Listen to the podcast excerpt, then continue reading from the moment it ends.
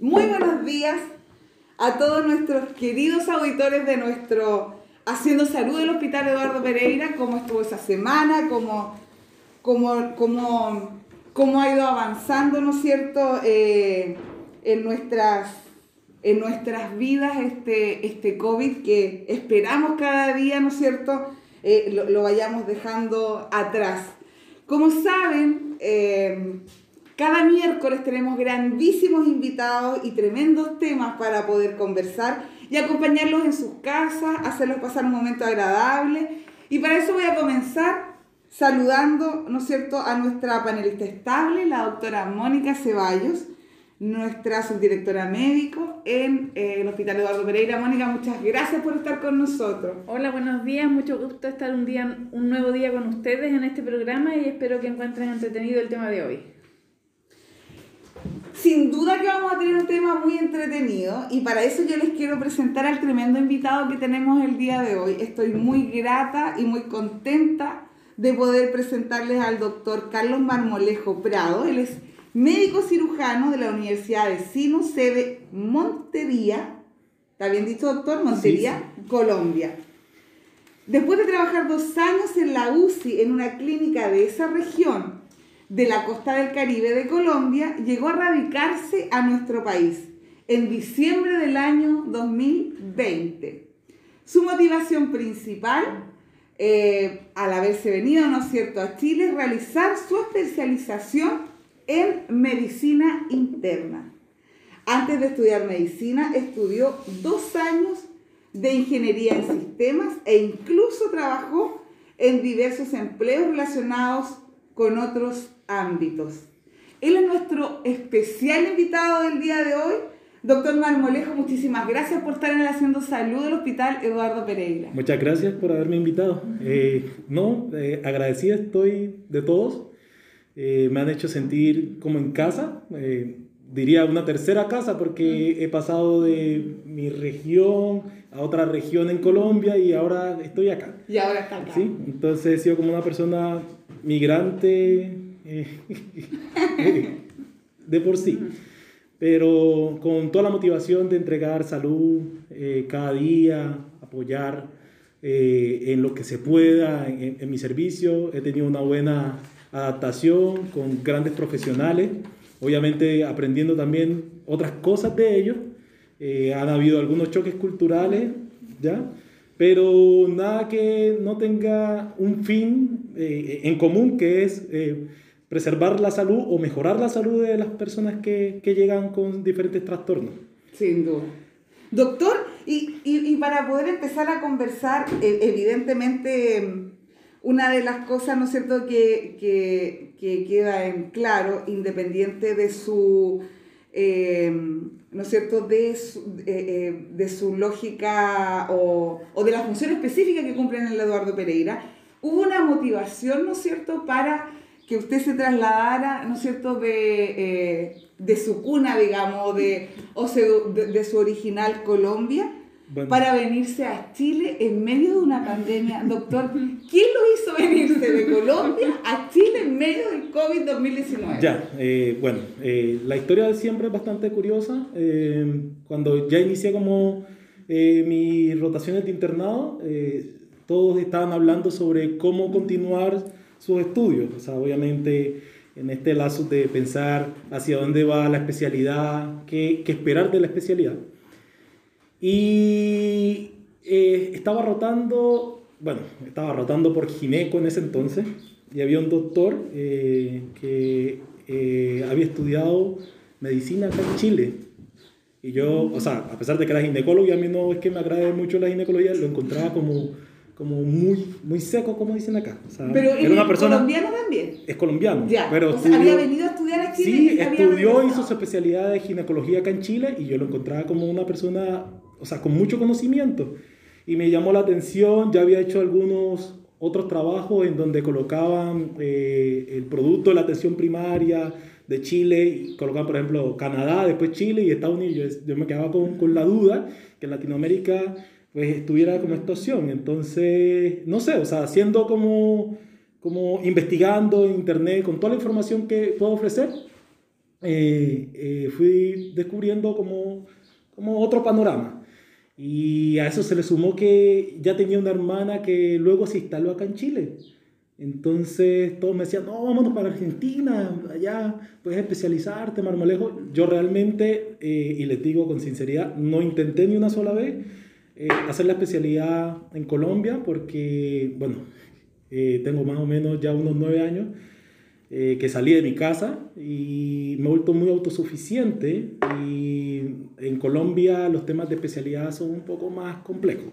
Ya. Eh, hay que costearse a uno mismo, no puedes trabajar mientras te estás especializando y básicamente yo apoyo a mi hermana menor, que también estudia medicina, está en su quinto año. Entonces, todos esos panoramas se unieron y, y veía como una opción irme a otro, a otro lugar, ¿ya? Eh, y entre eso estaba la... ¿Y no, perdón, ¿y no fue una variable el hecho de que estuviéramos en medio de la pandemia? Ya vamos para allá. Eh, tomar la decisión eh, inicialmente fue que se unieron muchos factores y todos me apuntaban, oye, tienes que mirar como la opción primordial como Chile, tienes una hermana que está allá, primero siempre las investigaciones, o, o, por lo menos lo que has averiguado, es que la calidad académica es mucho mayor y, y, y, y, siempre había apuntado a, tomar la opción de Chile, pero todos mis amigos me decían, no, es muy difícil, no vayas porque eh, mucho papeleo, probablemente no te vayas a adaptar, eh, te vas a demorar más para especializarte, todo eso me decían ellos. Y cuando sucedió lo de la pandemia, realmente, pues en la, en la unidad donde yo estaba, estuve de frente al COVID, de frente. Eh, me tocó la unidad donde llegaban todos los pacientes COVID fue un caos en los momentos más, álgidos de la pandemia. Y bueno, eh, eh, hubo un momento de que la pandemia también me dijo algo y era que tenía que entregarle más a los, a los, a los pacientes, que ya era momento de que continuara mi, mi proceso. ¿sí? Porque fue algo tan nuevo para todos que eh, hubo un momento que tuve como conflicto mental y yo decía, ¿será que no sé nada? ¿Por qué los pacientes no progresan? ¿Por qué no avanzan? Eh, todos esos temores me, me, me, dijeron y me, y, me apuntaron y me dijeron, ya tienes que superarte y este momento de decidir, ¿qué vas a hacer? Y en última estuve como otra vez mirando sin internet y decía, no, en, en Chile necesitan médicos, y ya dije, yo me voy para Chile. Yo aquí eh, cumplí una parte, ayudé durante el momento más ágido eh, en mi país, pero ya es momento de trasladarme a otro lugar, también de ofrecerle mi calidad y perfeccionarme en ese lugar. Y esa fue la voz que escuché. Me vine a Chile, eh, fue, primero no tenías papeles, fueron tres meses sin trabajar, nunca había dejado de trabajar desde, desde hace nueve años. O sea, yo estudié y seguí trabajando eh, es tanto así que yo, como quien dice, me gradué y a los 10 días estaba trabajando, porque afortunadamente me fue bien en la clínica donde estaba, entonces ellos me vincularon. Ah, entonces seguí con ellos dos años y después estuve trabajando en la UCI. Eh, básicamente siempre fui despierto porque ellos desde casi el internado me enseñaron eh, invasivos y cosas. Obviamente siempre guiado de, de, de los especialistas. Entonces tuve esa, esa gran noción y me recibió en mi primera entrevista acá en Chile la doctora Ceballos y la doctora Campos. Eh, y apostaron por mí y, y, yo le estoy muy agradecido a Eduardo Pereira, la verdad, eh, porque me ha dado la oportunidad de demostrar que realmente estas, estas cosas, eh, esta, esta pandemia que ha sido un caos para todos, yo puedo contribuirle a Chile y, y, ha sido lo más bonito, me he podido adaptar de forma magnífica. Eh, obviamente con, con, algunas limitantes, pero, pero siempre he tenido apoyo eh, en cada rincón, con todas las personas con las que hablo, eh, ha sido un crecimiento sin igual. Entonces,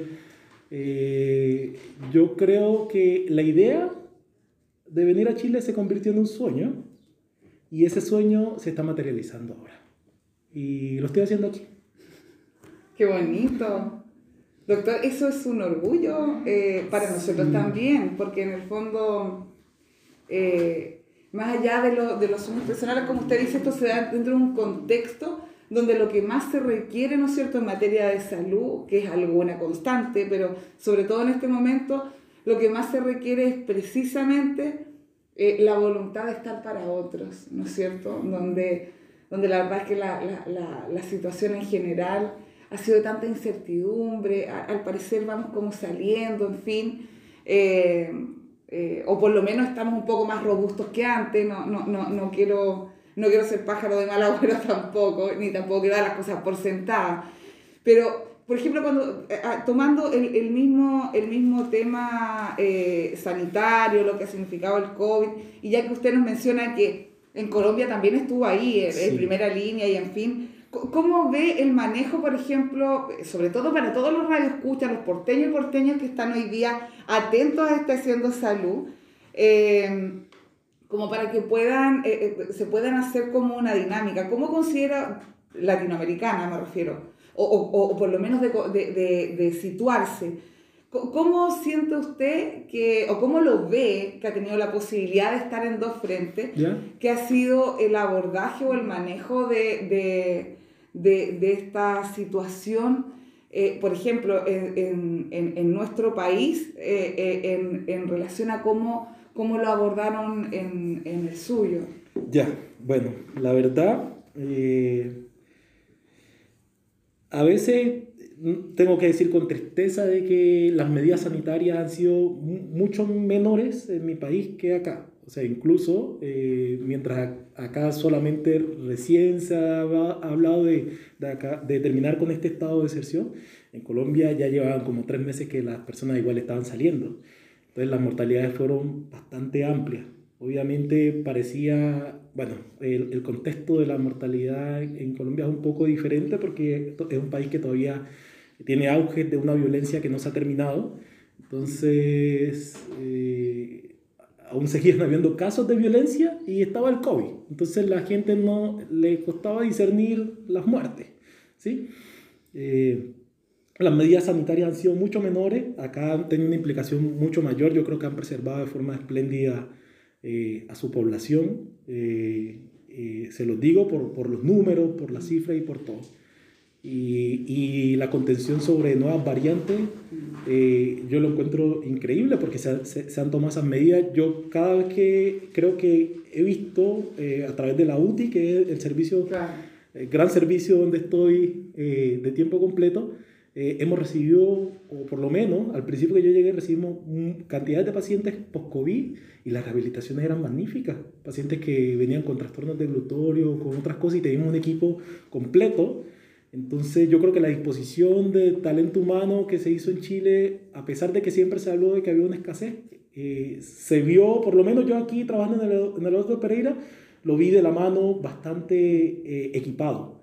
¿sí? No, nunca sentí como que eh, faltaron kines, faltaron fonos, por lo menos en mi país hubieron varias disyuntivas, como por ejemplo en algún momento se acabó el oxígeno y yo se lo encontré eh, triste, eh, con mucha tristeza, ¿ya? porque uno se quedaba con las manos cruzadas. O en algún minuto no había ventiladores y, y así dijeran las guías, no, no puede, eh, este, estos pacientes hay que conectarlos directamente a un ventilador, pues uno se quedaba con un andú dándole oxígeno a un paciente hasta, hasta que se consiguiera una cama porque era, era súper super difícil. Y lo digo en el sentido que yo igual estuve en una clínica en, en, Colombia, eh, en, en, Montería, que, que, es Córdoba, donde había, eh, creo que era la clínica con más camas UCI de, la, de esa región, de la región de, de, Córdoba. Tenía al menos unas 109 camas de UCI y, y, llegó un momento que no había. No había camas para los pacientes. Y tras de eso había un déficit de oxígeno. Entonces yo encuentro el paralelo y, y creo que Chile ha hecho una muy buena labor. Eh, con, con, con todo su, eh, todas las personas de, de, la región y por lo menos lo que yo, yo he alcanzado. Eh, creo que el sistema de paso a paso eh, ha sido bastante bueno. yo me quedo siempre mirando a la doctora Daza y yo me parece que trabaja, que trabaja, no sé, parece un ángel del trabajo y, y, creo que todos se han beneficiado de eso. O sea, por último han habido bajas, han habido golpes, pero se ha logrado estabilizar y ayudar a muchas personas y eso es lo que yo encuentro más increíble. Y por eso más, eh, me quedo enamorado. Doctor, qué, qué, importante es lo que lo plantea porque en, el fondo a nosotros no, nos ha tocado, y usted lo ha visto, es lo que nos ha tocado como región, eh, como hospital, como red de servicios, que en el fondo es como, Mónica, es como trabajar como cabeza gacha, como uno dice. Entonces, em, uno hace lo que, lo que sabe hacer o lo que tiene que hacer, pero deja de mirar el entorno y muchas veces uno se da, no se da cuenta de, de, cómo va avanzando, cuál es el impacto de las cosas, de las cosas que va haciendo. Eh, y, y, sobre todo en qué, en qué escenario nos situamos por lo general. Yo creo que los, los seres humanos, nosotros como eh, somos, tendemos a ser de repente un poco, eh, ¿cómo decirlo? Un poco... Eh, eh, valoramos poco lo que hacemos, no, no, nos cuesta mirarnos o reconocernos y, y, creo que es, es, bueno, es bueno hacerlo, es bueno decirle a, a la población cuando por lo general siempre somos como alarmistas en materia de salud. Yo creo que es distinto ser alarmista que la gente se preocupe y se ocupe de, de digamos, de, de poder eh, cuidarse, pero, pero también es importante como darle esa otra mirada. Yo creo que, y, me gustaría ponerle un tema eh, importante donde eh, me gustaría saber la opinión de Mónica también porque fíjese que hay algo que los pacientes siempre refieren, por ejemplo, de, eh, de médicos extranjeros, y que es la, primero la forma, me imagino yo, en la que lo abordan, pero sobre todo el trato. La, la forma en la que se relaciona, y, por eso se lo quiero plantear a usted y después le voy a pedir la opinión a Mónica, pero eh, la, la, relación que establecen eh, eh, por lo general los médicos extranjeros con los pacientes, los pacientes lo perciben de una forma mucho más afectuosa o como que hay más preocupación o en fin. No, no, no estoy diciendo que es el 100% tampoco, pero estoy, estoy diciendo lo, lo, las felicitaciones o lo que llega por escrito, lo que la gente dice, sí. eso es lo que se repite y no solo yo he tenido la posibilidad de ser directora en otros hospitales y esa es una característica que se repite. ¿Usted qué lo atribuye? ¿Qué, qué piensa usted de eso? Bueno, no sé, o sea, eh, yo creo que uno en Colombia, o sea, creo que hasta el mismo, el mismo ente de violencia, eh, en cierta forma, lo, o sea, lo hace uno entender mucho, muchos factores, o sea, como que o sea, por un lado están los médicos que entienden que son personas que vienen con un problema, que ya tienen muchos problemas y que no, no, no están esperando que tú le generes uno más con tu comportamiento. ¿ya? Entonces, uno se encuentra con ese perfil de, de esa pobreza, de esa violencia, de tantas catástrofes de un pueblo que está golpeado y, y, y como que todos tus colegas tratan siempre de estar enseñándote mucha empatía. Entonces uno se queda con, ese, con esa dimensión de la empatía, de, no ir a atacar al paciente porque ya uno sabe que él viene con la enfermedad, él no quiere estar enfermo, al contrario quiere salir de esa condición. Y, y cuando tú tratas en ese momento de conciencia de sacarle una sonrisa, yo creo que le modifica el chip de su enfermedad y por un, por un minuto eh, puede creer que puede salir y, y creas esa conexión de confianza. Eso también es, es ofrecerle salud. Entonces, eh, por lo menos eh, en, en, mi país eso lo, lo, enseñan bastante acérrimo. Yo igual encuentro que, que los, los, médicos de acá son altamente profesionales y tienen todos y cada uno mi respeto. Eh, pero a veces eh, toda la verdad de las cosas eh, tiene muchas formas de ser llevada a los pacientes, ¿ya? Y, y, yo creo que en eso es lo que a veces discernimos o tenemos un poco de, de cambio. Eh, yo encuentro que de todas maneras, culturalmente, acá se dicen un poco más las cosas, ¿ya? Pero, y, y no está mal, o sea, no está mal decir las cosas, sino que en ese ámbito de, de encontrar las muchas formas de decir las cosas, es que a veces he visto algunas fallas, pero no porque lo estén haciendo de forma distinta mm. o, o peor yo creo que de todas maneras es un, es un tema de, de formación. Eh, a mí, de idiosincrasia. Sí, y, y, y, como que, bueno, o sea, como que se va traduciendo de generación en generación. Al final igual se le entrega salud a los pacientes y ellos salen adelante. Eh, yo he hecho varias cosas de las que estaba acostumbrada a hacer en, Colombia y me ha funcionado con ellos. ¿sí? Mm, alguna vez tuvimos una paciente que está así como muy inestable y, y, un día como que le hice como una promesa así. Le dije, no, si, usted, eh, si vamos progresando en esto y a usted le gusta Chayanne, yo le prometo un baile.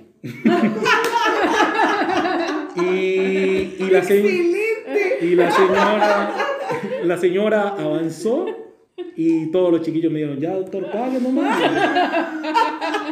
Ahí es donde me tiene que llamar para yo poder ir a mirar también. Y yo, me quedé así, yo dije, yo dije, le pregunté igual a, a, a, la, a la, enfermera que te dije, oye, ¿está permitido tomar? Y me dijo, no, tú te puedes hacer lo que usted quiere. Yo, lo hice, eh, un cambio en la, en, en la perspectiva de, de, cómo visionaba la señora su enfermedad. Y, y no sé si eso sea o sea, no, no puedo atribuirlo directamente a que eso haya cambiado los parámetros inflamatorios, su, su proceso infeccioso múltiple, pero... Pero la doctora Ceballos siempre ha dicho, trabajando tanto tiempo en la UCI, que el estado anímico de las personas eh, eh, eh, influye, doctora, en, en, en su recuperación. Pero la señora de ahí en adelante era la paciente, era la paciente imposible, todo el mundo decía, no, no, no va, no va a avanzar con la terapia. Y la señora salió, y salió adelante, y fue increíble, y así hemos tenido varios eh, trabajos. Yo, por lo menos, eh, hay muchas cosas de la medicina interna que eh, no las abordo del todo, pero me han dejado muchos pacientes de la parte de de rehabilitación y, y, bueno, me ha ido bien. Incluso el equipo de Kina a veces me dicen, oh, el decanulador. ¿Por qué? ya te tienen, ya te tienen sobrenombre. porque igual como que, o sea, como que o, o me apoyo mucho el otorrino o termino haciéndolo yo y, y me ha ido bastante bien. Con la rehabilitación trato siempre de motivar a, a los pacientes, de hacer una modificación un poco eh, de, del chip de ellos eh, yo sé que igual a veces como incorporarse con ellos también puede afectarlo a uno si las cosas no salen bien, pero es, es un riesgo que prefiero correr porque yo siempre he pensado que si son sus últimos momentos, eh, como dicen acá en Chile, una última talla no le va a hacer mal a nadie. Es mejor que un baile de Chayanne, ¿sí o no? No. Doctora, ¿y usted qué piensa? o sea, eh, yo creo que sí, que es beneficioso. O sea, yo de hecho el pensionado se reían porque tenían pacientes súper complicados, tratamiento con, de TB, que no se quería tomar las pastillas, lo teníamos amarrado a la cama, sedado, con una sonda nasogástrica. No estamos acostumbrados a, a, tratar ese tipo de pacientes, no tenemos la cultura ni sabemos cómo hacerlo. Y un día lo enfrenté y digo, es como un niño. ¿Qué hace uno con los niños? Los, los conscientes. Los, los conscientes. Entonces yo le dije, ya, ¿qué, ¿qué, te gusta comer? ¿Te gusta el pollo asado? Sí. ¿Te gustan las papas fritas? Ya, si te tomas las tabletas te traigo pollo asado con papas fritas. Y yo soy testigo que la doctora cruzaba. ¿Dónde está la doctora Ceballos? Anda en el supermercado comprando pollo con papas fritas. ¿Ya? Y conseguí que suspenderle, o sea, igual teníamos que dejarse dado porque era un paciente complejo, pero eh, a cambio de pollo asado con papas fritas y otras cosas conseguimos que se, comía, se tomara su tratamiento antituberculoso. ¡Oh, grandioso! No, mire, esta señora que, que me tocó a mí, ella tenía imágenes de Chayanne Pedal por todas partes, escuchaba música de Chayanne y yo, y, y además de eso tú le decías, hoy señora, trabajemos, sople aquí, vamos a trabajar con la orden de la fundación. Y entonces se asustaba. Y yo dije, no. Y le dije, ¿quieres ver a Chayanne bailando? Y... O sea, yo creo que hay que usar todas las herramientas que uno tiene a la mano y yo creo que el humor y la música y un montón de cosas ayudan. De hecho, hay trabajos de musicoterapia dentro de la UCI, de que se le pone música diferente a los pacientes y se ve cómo evolucionan. O sea, hay tantas cosas que influyen. De hecho, en, estaba viendo en España, tienen especialistas para musicoterapia en la UCI, para ayudar a los pacientes a salir de todo esto. Porque yo creo que estar ahí en una cama mirando el techo, o sea, la perspectiva que es difícil de modificar, de estar mirando el techo en forma permanente, tiene que ser terrible. Y solo tu, tu pensamiento interno no te puedes comunicar con facilidad, tiene que ser extremadamente difícil para los pacientes, no solo para los médicos. Mónica, ¿y tú, ¿y tú qué piensas respecto a lo que yo planteaba de esta, esta impresión que tienen los pacientes respecto al trato de, de profesionales extranjeros? Es que es diferente, tienen otra idiosincrasia, entonces a ellos les choca y les llama la atención. Yo creo que, que sí, que es aceptable. De hecho, el, el, eh, y me atendió un médico extranjero. Van saliendo y uno oye, y me atendió un médico extranjero. Y, y mira, y hizo esto, y mira, hizo esto otro. Son diferentes, nosotros nos relacionamos de forma diferente que se relacionan los, los colombianos o los venezolanos en su vida normal. Entonces, esa, esa, esa parte social también se, eh, se, se, se proyecta en, en, en, el trato con los pacientes y, y, es diferente. Lo, el chileno nota las cosas diferentes rápidamente. ¿Ya? Sí, somos como Porque yo, sensibles, sí, la piel sí, sensible. Sí. Yo, yo, yo, tuve varios problemas por mi forma de relacionarme porque yo me eduqué en España, yo venía con acento español, hablaba como española y, y me relacionaba como los españoles. Te tutean en España, en España, nadie te trata de usted, todo el mundo te tutea, la gente se sentía ofendida porque le decían tú, o, y hay palabras que son muy feas acá que allá no tienen el mismo peso. Entonces, dos, tres, así, tras, tras pies que uno se pega y aprende a eliminar palabras del vocabulario rápidamente. Sí, ¿no? Eh, culturalmente... O sea, para ti también significó no. como para el doctor sí. Marmolejo como un acomodo cultural, ¿no es cierto? Sí, no, sí, me, a mí De todas formas, yo tenía mis papás que los dos eran chilenos y en la casa éramos chilenos y fuera de la casa éramos españoles. Yo tenía esa ventaja, entre comillas.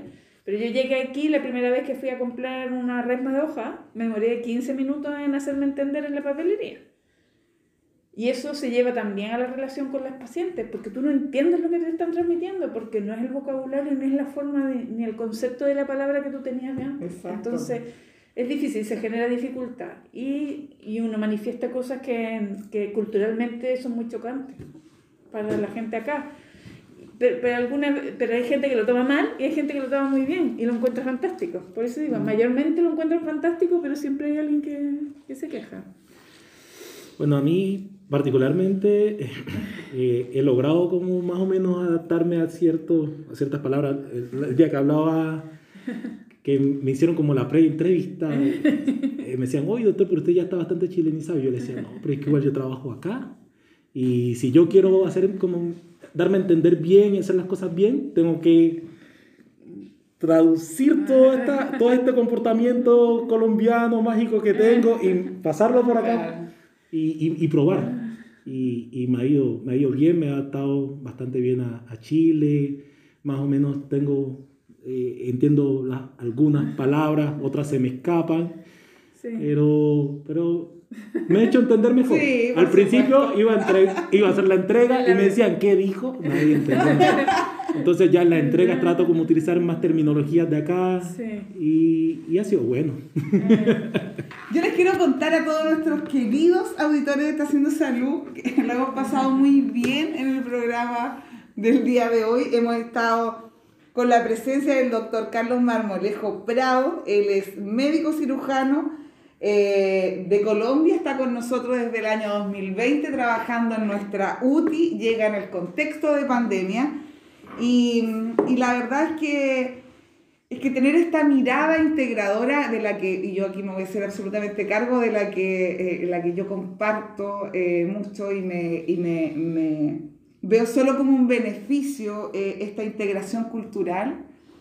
La interculturalidad, a mi juicio, debe ser un valor universal, así creo que solo nos enriquece. Así es que ha sido tremendamente...